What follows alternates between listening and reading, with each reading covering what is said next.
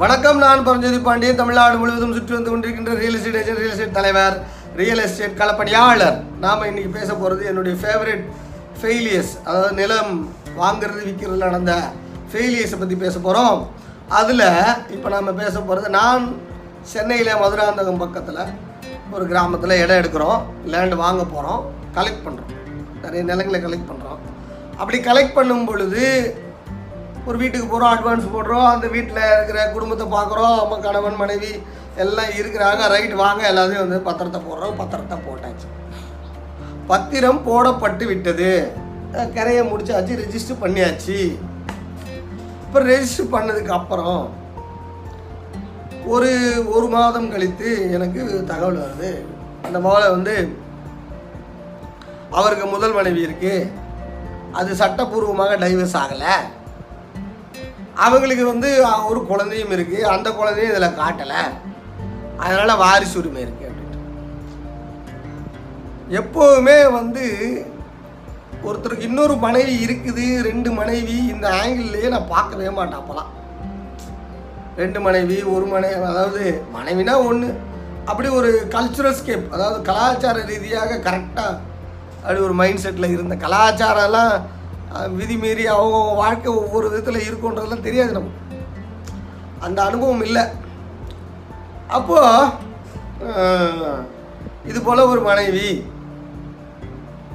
இருக்கிறாங்கன்னு அப்புறம் அவங்கள போய் சந்தித்து பேசி அவங்க எனக்கு வந்து வாய் வழியாக பிரிச்சுட்டாங்க. டைவர்ஸ் ஆகிடுச்சு எனக்கு வந்து இந்த ஜீவனாம்சமாக ஒரு கார்டை எழுதி கொடுத்துட்டாரு அவங்க மாமனாரே. எனக்கு அதுக்கு சொந்தம் இல்லை இவரு எழுதின பத்திரம் இருக்குது சொத்துலலாம் நாங்கள் வரமாட்டோம். ஆனால் சட்டப்படி நீங்கள் ஏங்க டைவர்ஸ் வாங்கலை? அது ஊரில் அதெல்லாம் போக மாட்டாங்கங்க. அங்கே போகல அப்படின்ட்டாங்க. சரி அந்த பையனுக்கு இருக்க வாரிச்சுன்னா அந்த பையனுக்கு இருக்குதா? ஆனால் அவனும் கேட்க வேண்டாம் எனக்கு இதெல்லாம் வேணாம்னே அதெல்லாம் எங்களுக்கு சம்மந்தம் இல்லை நாங்கள் வரமாட்டோம். அப்படின்னு சொல்லிட்டாங்க. அப்புறம் அந்த ஆள்கிட்ட போனோம். ஐயோ என்னையா நீர்? இடம் வித்திரு. எங்க உனக்கு இன்னொரு வீட்டமாக இருக்குது பையன் இருக்குன்னு. நீ சொல்ல வேண்டியதானே நான் நல்லா இருக்கணும்னு நினச்சி நீ சொத்தை விற்கலையா என்ன இது அப்படின்னு நானும் பேசேன் அண்ணே நான் சொல்லணும்னு நினச்சேன். என் ரெண்டாவது வீட்டம்மா எனக்கு சண்டை போடுவாங்க. அந்த அந்த வீட்டம்மா பற்றி பேசினாலோ அந்த பையனை பற்றி பேசினாலும் இங்கே எனக்கு ராத்திரி சோறு கிடைக்காது. அதனால் நான் எதுவுமே இருக்கும்போது சொல்ல முடியலன்னா உங்களை நான் தனியாகவும் பார்க்க முடியலண்ணே. அதுதான் வேறு ஒன்றும் இல்லை. அப்படின்னு அவங்க சொல்லிட்டாங்க சரி இப்போ அவங்கள கவர் பண்ணலையே சரி அப்போ அவங்கள எப்படியாவது கூட்டு வந்து பத்திரம் போடுவோம்ண்ணே. அப்படின்னு சொல்கிறேன் நான் அது நீங்கள் பேசுனா தான் பத்திரம் போடுவாங்களாமே. நான் பேச மாட்டேன்னா அவங்கள நான் சந்திக்கவும் மாட்டேன். அந்த பையனையும் நான் பார்க்க மாட்டேனே. அவங்க அந்த வீட்டம்மையோ நான் பார்க்க மாட்டேன். நான் சந்திக்க மாட்டேன். அவங்க பக்கத்து கிராமத்தில் இருக்காங்க. அது நான் அதெல்லாம் பண்ண மாட்டேனே. நீங்கள் போய் பேசுங்க போடுங்க பண்ணிக்கங்க. நான் எந்த தடங்களும் பண்ண மாட்டேன்.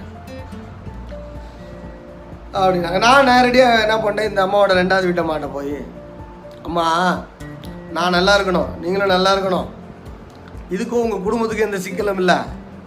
இது மாதிரி கையெழுத்து போடணும். அப்படின்னு அவங்க தமால் தமால். நீ சொத்தை வாங்கி நீயே போயிடுச்சு. அதோட முடிவு போச்சு. மீதி எல்லாம் கதையெல்லாம் நீங்கள் எங்கள் கூட வந்து பேசக்கூடாது.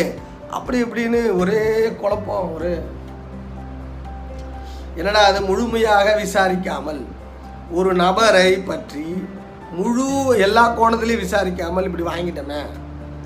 அதில் ஒரு பங்குரிமை அவங்களுக்கு இருக்குதே அப்படின்ட்டு அதுக்கப்புறம் நேரடியாக போய் அந்த அம்மாகிட்ட பேசி ரெண்டு நாள் அங்கேயே தங்கி அந்த கிராமத்திலே தங்கி அங்கேயே சாப்பிட்டு அங்கேயே படுத்து அப்புறம் பேசி புரிய வச்சு அப்போ தான் டைட்டில் கிளியராக வரும். அப்படி டைட்டில் கிளியராக வராது அப்படின்னு சொல்லி அதுக்கப்புறம் அந்த பையனை கூப்பிட்டு அந்த அம்மாவையும் கூப்பிட்டு அவங்க ரெண்டு பேர்கிட்டருந்து ஒரு அக்கு விடுதலை பத்திரம் அந்த சொத்தை பொறுத்து தனியாக எழுதி வாங்கிட்டு அங்கே இருக்கிற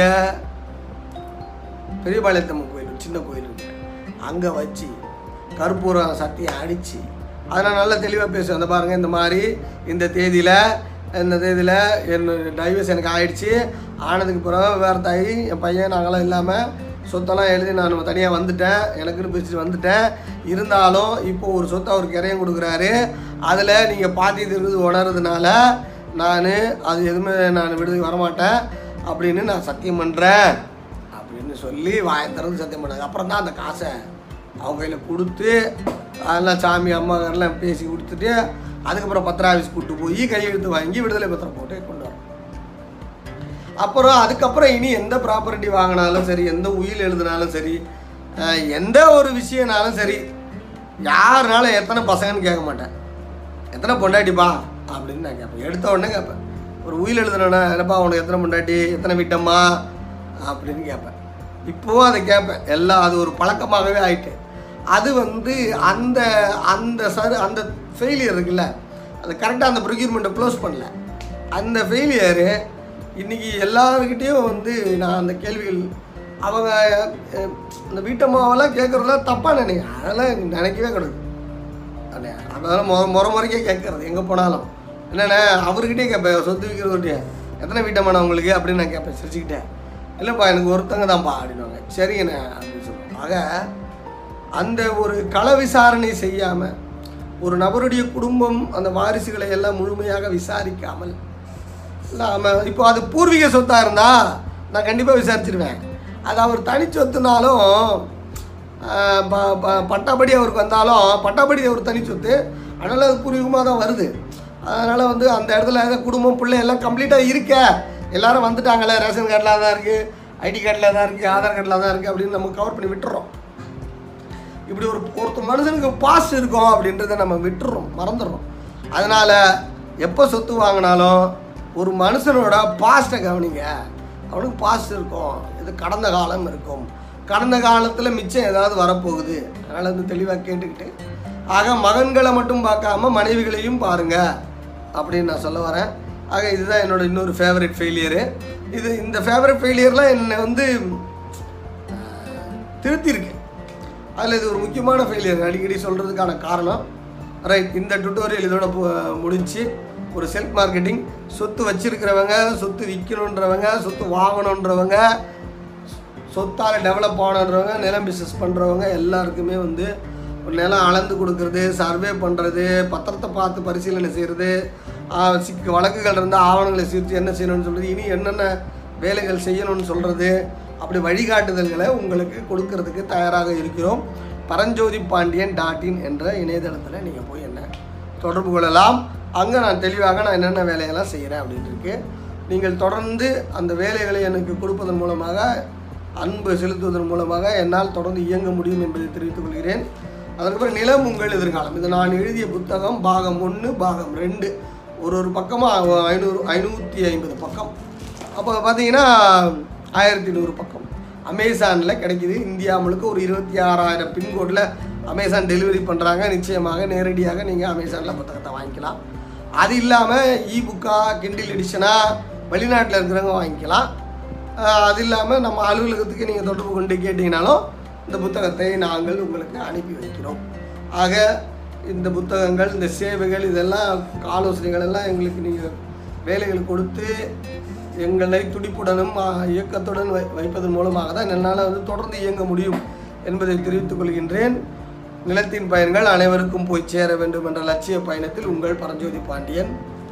நன்றி வணக்கம்.